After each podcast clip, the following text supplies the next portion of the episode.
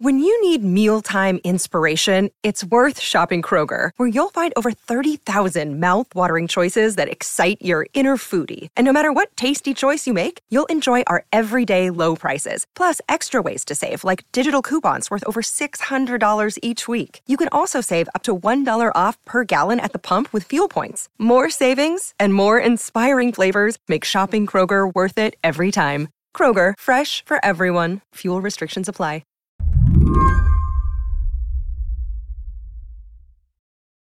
Hey everyone, Emily Peck here with What Next TBD, closing out 2023. It's been a wild year, folks, especially for tech. We saw AI finally break through to the mainstream. Crypto star, or former star, Sam Bankman Fried was put on trial and convicted. And I mean, so much Elon Musk drama. But now it's the holidays, and TBD is taking a break from the news to look back at the year. We'll return with new episodes in January. And in the meantime, here's one of our favorite episodes from 2023. We hope you enjoy. If there's one thing that defined 2023 in tech, it was the rise of artificial intelligence. From ChatGPT to the rise and fall and rise again of OpenAI CEO Sam Altman, 2023 was the year AI went mainstream. It was also the year where people began to worry about the existential danger AI posed. Doomers opined about a hypothetical apocalypse brought on by sentient AI. Meanwhile, there were real world harms already happening because of the technology, like innocent Americans arrested based on faulty facial recognition. Meredith Whittaker, president of the Signal Foundation, told us why the future of AI looks more like the writer's strike in Hollywood and less like the Terminator's Skynet. Over the past few weeks, you might have noticed some very public hand wringing about artificial intelligence. A lot of it from people who had made AI their life's work. The so called godfather of AI is warning that an end to humanity is a real risk. And he's just quit his job at Google to warn us. We need to think really hard now about how we're going to control something that's more intelligent than us. That's Geoffrey Hinton, an AI pioneer who's been on a bit of a media tour worrying about AI since he left Google. But it's not just him. There was a public letter from Elon Musk and others calling for a pause in AI development. An essay in Time from theorist Eliezer Yudkowsky saying generative AI, the kind of tech that includes ChatGPT, can harm humanity or even end it. Suddenly, AI doomerism feels like it's everywhere. And as I've watched these warnings spread, there was one person I really wanted to talk to. My name is Meredith Whittaker, and I am the president of Signal. Meredith is also the co founder of the AI Now Institute at NYU and was one of the organizers of the 2018 Google walkout. Wanted to know what she thought when she heard Geoffrey Hinton's worries about AI. One of my reactions was that it felt a bit disingenuous. Not that I don't believe that he has concerns, and not that I don't believe that you know our concerns in some ways overlap. Right? It's you know in some sense it's positive to have people coming out and raising the alarm because there really are risks related to AI. But Meredith sees those risks somewhat differently. And you know the risks that I see related to AI are that you know only a handful of corporations in the world have the resources to create these large scale AI systems. And corporations are driven by interests of profit and growth, not necessarily the public good. And when you have these you know, powerful tools in their hand, we you know, should expect to see them serving those interests and not necessarily the public good. And I think that the concerns that were raised by Geoff and others are you know, I would say less substantiated by evidence and often looking at hypothetical future scenarios in which these you know statistical systems somehow become hyper intelligent and i don't see any evidence backing those claims. And i it's not that i don't believe people are sincere in these beliefs. What i am concerned about is that these sort of look over here into the vast future is playing into the hands of the corporations we need to be worried about right now.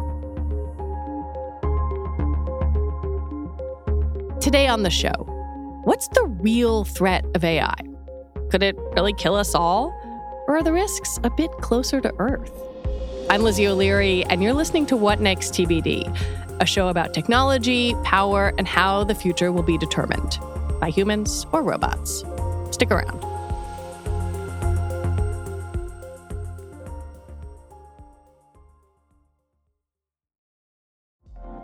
Apple Card is the perfect cashback rewards credit card. You earn up to 3% daily cash on every purchase every day. That's 3% on your favorite products at Apple, 2% on all other Apple Card with Apple Pay purchases, and 1% on anything you buy with your titanium Apple Card or virtual card number. Visit apple.co slash card calculator to see how much you can earn. Apple Card issued by Goldman Sachs Bank, USA, Salt Lake City branch. Subject to credit approval. Terms apply. Without the ones like you, who work tirelessly to keep things running, everything would suddenly stop. Hospitals, factories, schools, and power plants, they all depend on you. No matter the weather, emergency, or time of day, you're the ones who get it done. At Grainger, we're here for you with professional grade industrial supplies. Count on real time product availability and fast delivery. Call clickgrainger.com or just stop by. Grainger for the ones who get it done. As the president of Signal, the encrypted messaging platform, Meredith spends a lot of time focused on privacy and the inner workings of the web. When she worked at Google, she founded the company's open research group. And she's also a founder of MLab, an open source platform that measures internet performance. This is a long way of saying that she thinks about the internet and machine learning a lot. She doesn't particularly like the term AI. She prefers ML, machine learning. We used to call AI machine learning because AI is basically a marketing term that glorifies these technologies, and machine learning was like, you know, where the hype was focused at that moment. That moment being 2013, 2014, when she saw what she calls the first round of AI hype at Google what I realized and what really alarmed me then and continues to alarm me is that these, you know, what we're calling machine learning or artificial intelligence is basically statistical systems that make predictions based on large amounts of data. So in the case of the companies we're talking about, we're talking about data that was gathered through surveillance or some variant of the surveillance business model that is then used to train these systems that are then being claimed to be sort of intelligent or capable of making significant decisions that shape our lives and opportunities. You know, even though this data is often very flimsy, the data that feeds these systems is from all over the web, gathered by crawling millions of websites. And it's everything from news sites to hate speech. And it is being sort of wrapped up into these machine learning models that are then being used in very sensitive ways with very little accountability, almost no testing, and backed by extremely exaggerated claims that are effectively marketing for the companies that stand to profit for them. You you also work with the AI Now Institute and and I think something that is important to note is a, a line from them from you, I guess, that says nothing about artificial intelligence is inevitable and I guess that feels like it runs counter to to a lot of the prevailing current sentiment where you know I opened up my inbox this morning and I had four different PR pitches that included the the term AI. I, I wonder if you could expand on that a little bit. This this idea that nothing is inevitable about this. You know, I think we have to recognize that the tech industry as it is is very very recent most of us old millennials have some living memories from before the internet was what it was certainly before we had mobile phones that were part of our our sort of prosthetic brains right? So this has happened really really quickly. I don't think we need to accept it as inevitable. I think it's very historically contingent.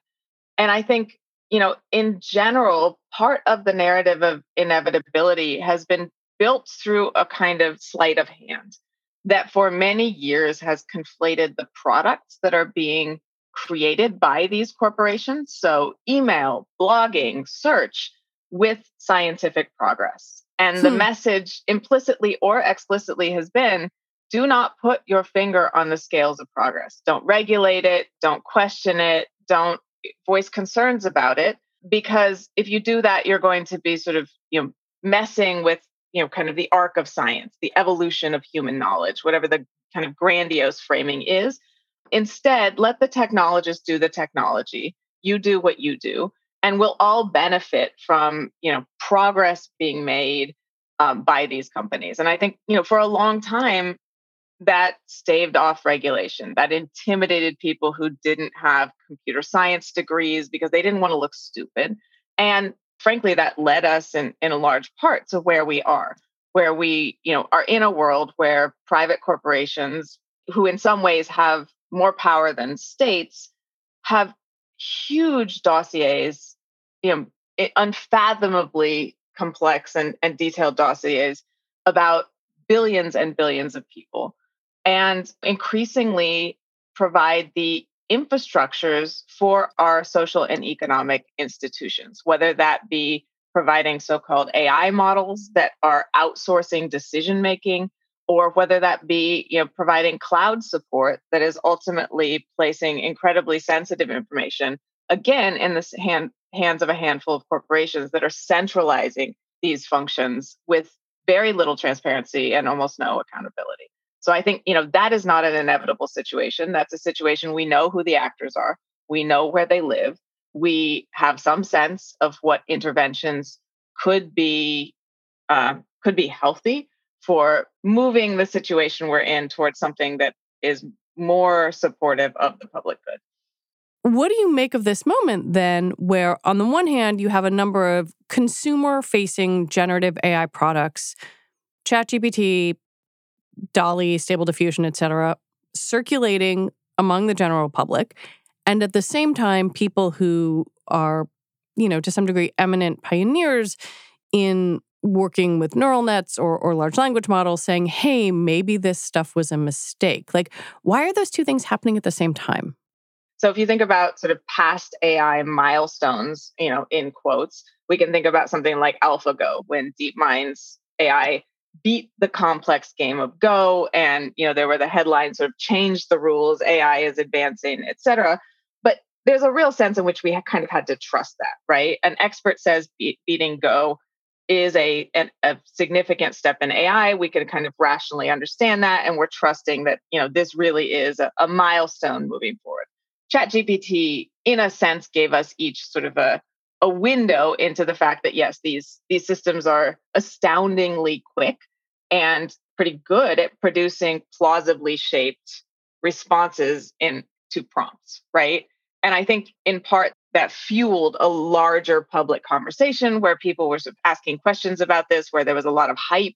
You know, people were kind of able to, you know, Rorschach like project all sorts of human and and inhuman qualities onto these systems because they were sort of simulating an interaction that we're all so deeply wired to respond to. So I think I think in part that there is a a real moment where if we didn't want to anthropomorphize these systems, which again, there's no evidence they're they're sentient. There's no evidence for a spark of consciousness, but it actually takes a bit of resistance to not anthropomorphize them because hmm. the interaction we are performing with them is one we are primarily familiar with having with you know real human beings.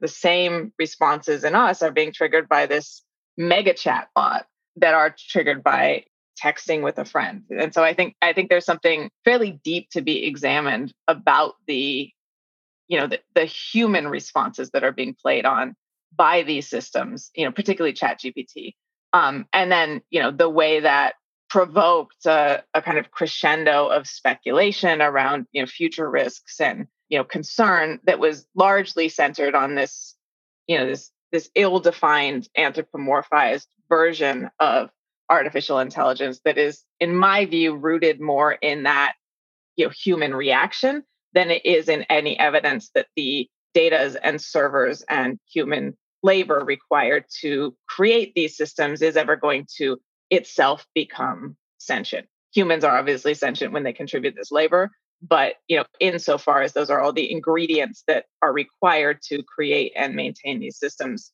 that combination in itself is not a sentient being that has been brought into the world by, you know, superhuman Dr. Frankenstein's.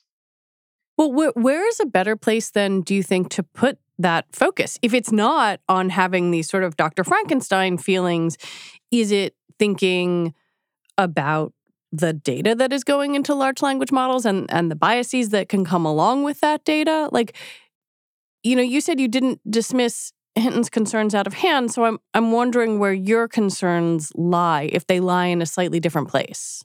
There are many concerns we have to hold at once. This isn't a zero sum game.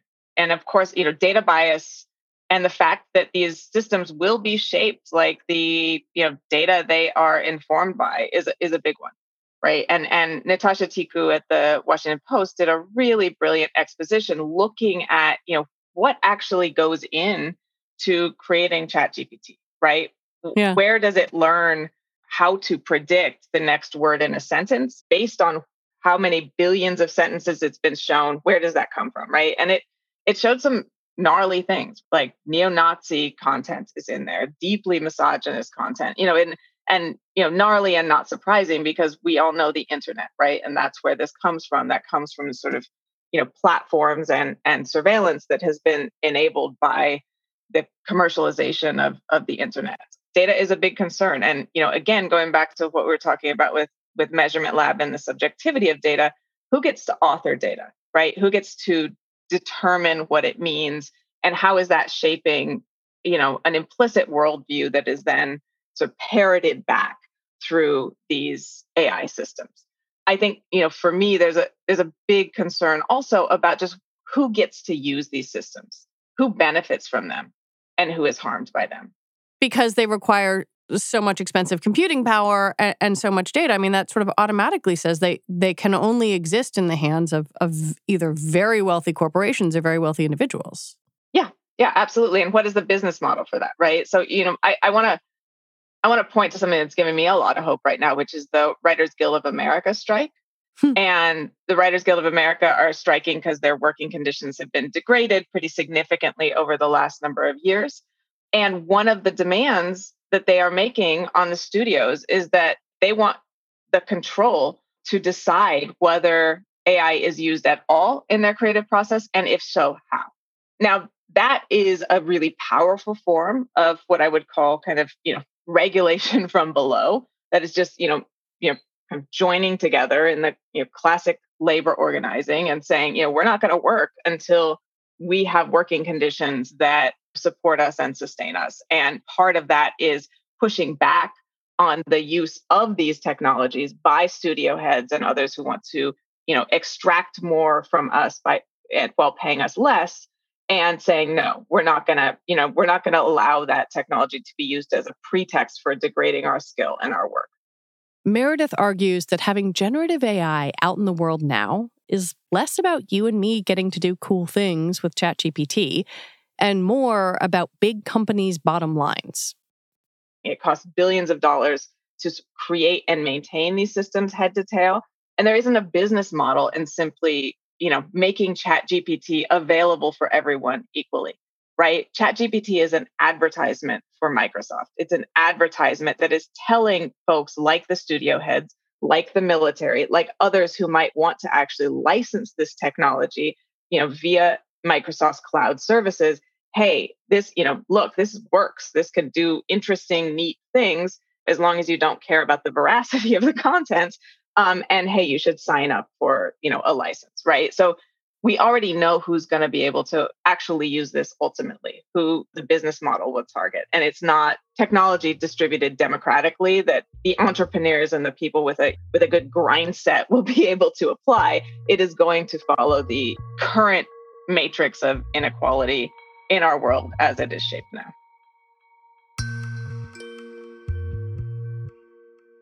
When we come back, the Skynet question.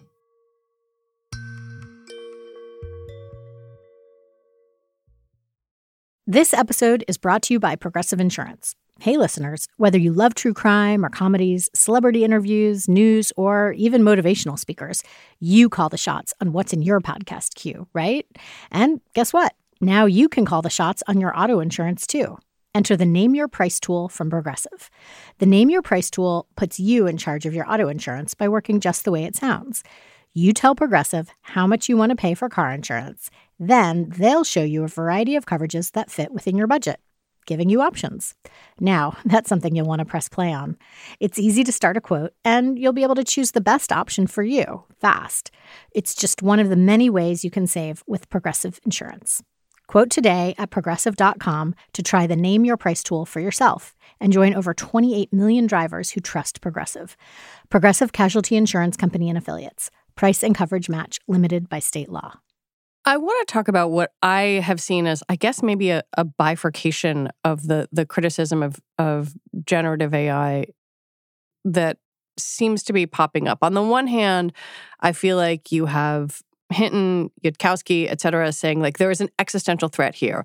And on the other, people like Tim Timnit Gebru, Deb Raji, Joy Buolamwini, mm, perhaps you, saying the the issue here is as much in how these things are built and trained as anything else. And yet, I, I saw Geoff Hinton call your concerns less existential in a CNN interview. And I, I wonder what you make of that because it, it seems like there's sort of these two different camps in in thinking about how these models are disseminated into the wild and what kind of harms they might do. Yeah, I think I think that is more or less correct. Um, and within those camps, of course, there are many small differences and people seriously wrestling with analysis and and trying to really get our heads around something that is extremely complex that needs to take account of the political economy you know who is who's controlling these and how are they likely to be used the construction of the technologies themselves what data do they use how are they trained what does that tell us about what their capabilities and harms will be? And then you know a set that i would say is is focused on sort of theoretical hypothetical long term risks which you know is the you know, existential risk is often used to mean the risk of eliminating all of humanity. The the Skynet. Yeah, the Skynet risk, right? And even if I recall the movies correctly, like there were still humans where Skynet was. So is that existential? I don't know. Right? Like what It was not great for those humans. Yeah, no, it, it looked pretty dark. Um, you know, nonetheless, like what do we mean by existential becomes kind of the the crux of this argument and my my concern with some of the arguments that are so-called existential the, the most existential is that they are implicitly arguing that we need to wait until the people who are most privileged now who are not threatened currently are in fact threatened before we consider a risk big enough to care about right because right now low wage workers people who are historically marginalized, you know, black people, women, disabled people, et cetera. Those people in in countries that are on the cusp of climate catastrophe, you know, many many folks are at risk, right? Their existence, you know, the term existential means something like, you know, concerned with existence.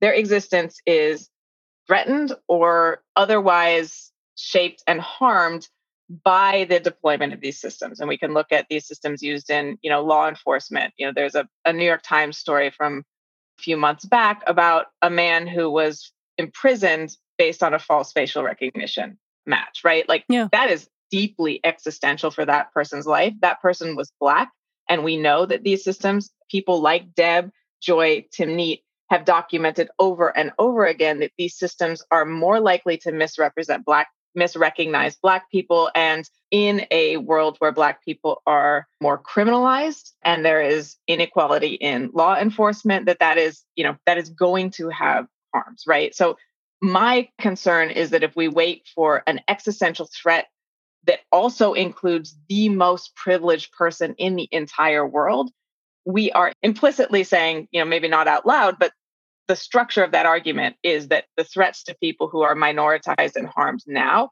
don't matter until they matter for that most privileged person in the world. And i think that is that's another way of kind of sitting on our hands while these harms play out that is my core concern with the focus on this sort of long term instead of the focus on the short term so so then what is the what is the next step is it shut it all down the next step are, in my view, things like the Writers Guild of America winning, showing that we can put clear guardrails on the use of these systems. And those guardrails don't have to come from entreating those who already have power. They can actually come from, you know, power building in workplaces and in communities.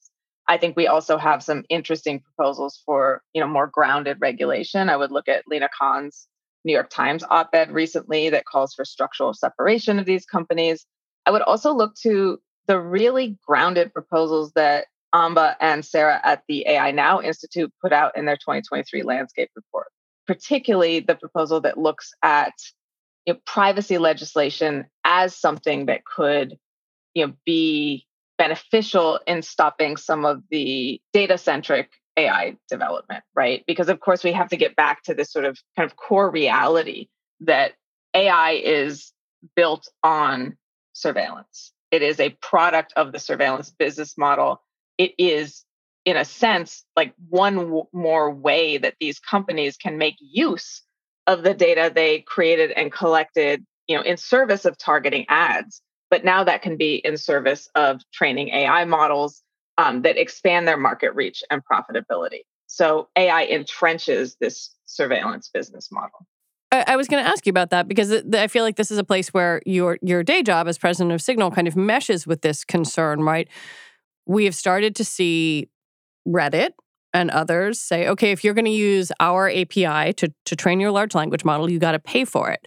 But then it makes me wonder, okay, well, what happens to the data of a of a regular citizen? Like, how do you how do you know if if your Reddit post or whatever, any other piece of data um, is is being trained here and are there ways to feel safer around that if you're concerned?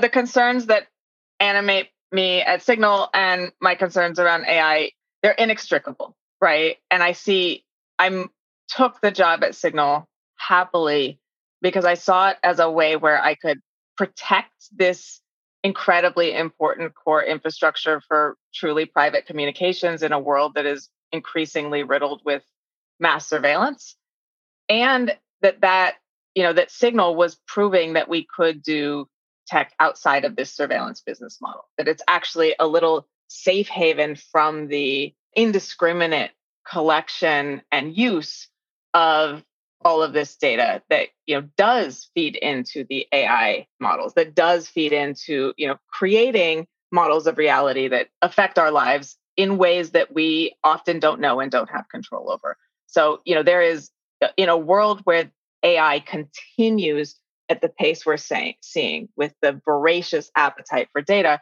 we are seeing privacy eroded. You know, we can think of a kind of never-ending story metaphor, right?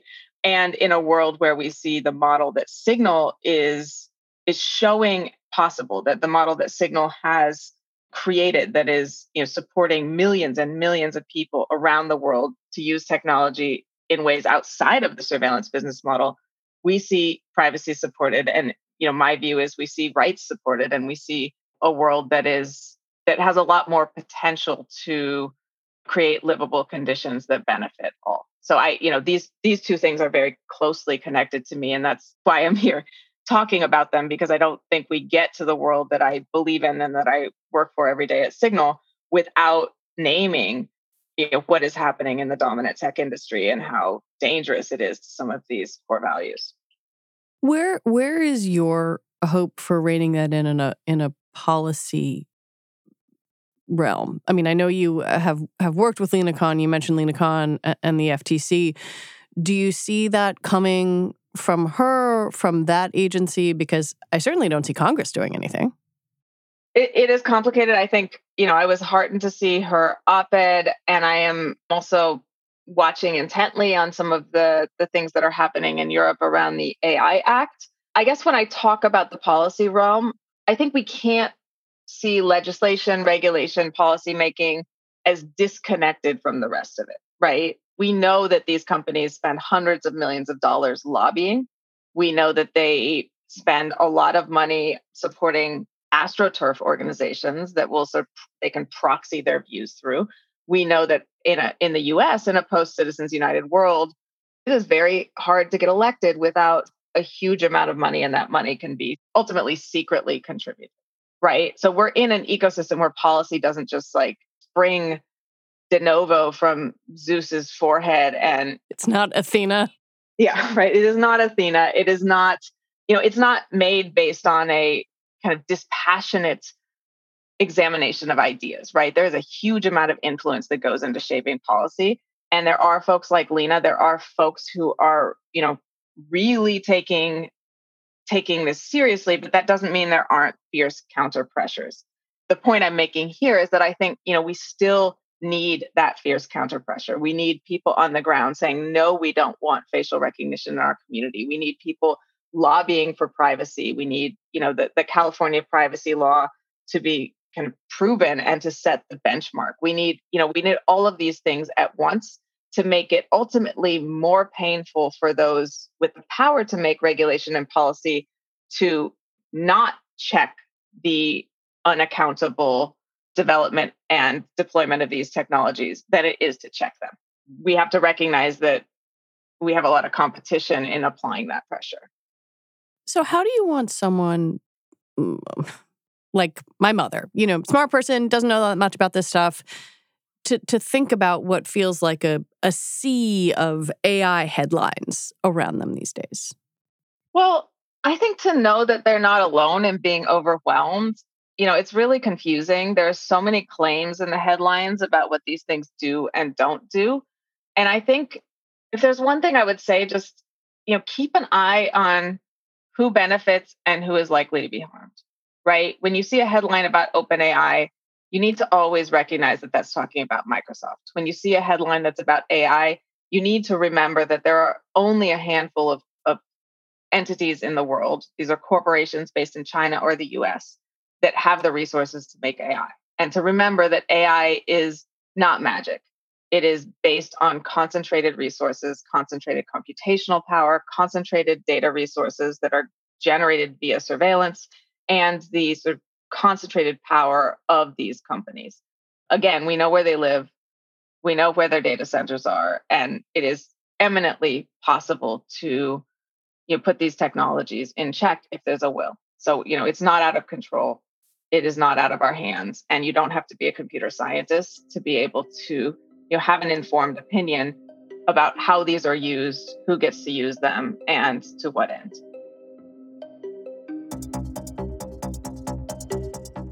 Meredith Whittaker, thank you very much for your time. Thank you so much. This has been wonderful. Meredith Whittaker is the president of Signal. And that is it for our show today. What Next TBD is produced by Evan Campbell. Our show is edited by Jonathan Fisher. Alicia Montgomery is vice president of audio for Slate. TBD is part of the larger What Next family, and TBD is also part of Future Tense, a partnership of Slate, Arizona State University, and New America. And if you're a fan of the show, I have a request for you. Become a Slate Plus member. Just head on over to slate.com slash whatnextplus to sign up. All right, we'll be back on Sunday with another episode. I'm Lizzie O'Leary. Thanks for listening.